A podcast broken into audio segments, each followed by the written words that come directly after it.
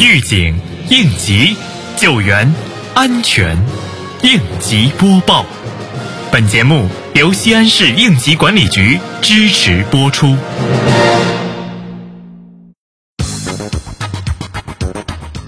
七月十二号，大明宫街道组织开展了建筑施工领域安全生产专项排查整治行动，重点对三院二期项目、恒大跃龙台项目、在建地铁站项目开展了安全生产检查。在检查中，检查人员对建筑施工工作流程和施工人员安全措施进行详细检查，对发现的问题隐患，要求施工方、监理方要落实各自的安全生产职责，立即进行整改。同时，对各项目负责人要求加强施工区域的安全管理，坚决防范各类安全事故的发生。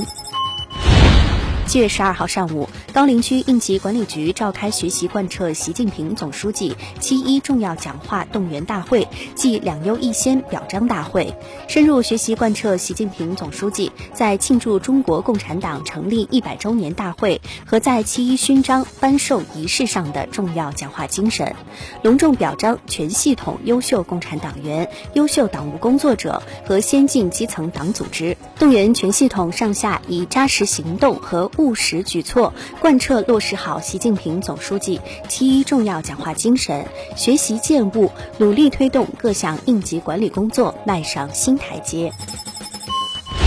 日前，丰西新城安委办督导组对城管交通局、发改局、文旅局等七个部门接办的安全隐患大排查、大整治行动和上半年安全生产工作进行督导考核。督导组按照丰西新城安全隐患大排查、大整治行动督查检查表和二零二一年上半年安全生产巡查考核工作评分表，逐项对照，严格细致查看安全隐患大排查、大整治行动以及。其他各项安全生产工作资料，并将现场检查的问题及时反馈，要求做好整改。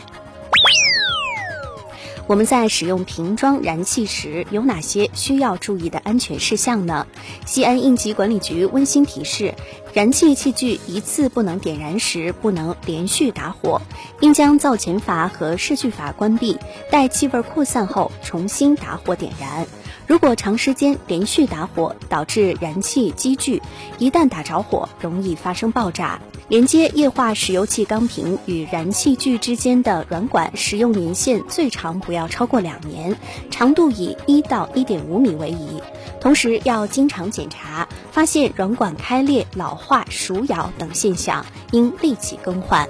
感谢收听本次应急播报，我是小陈。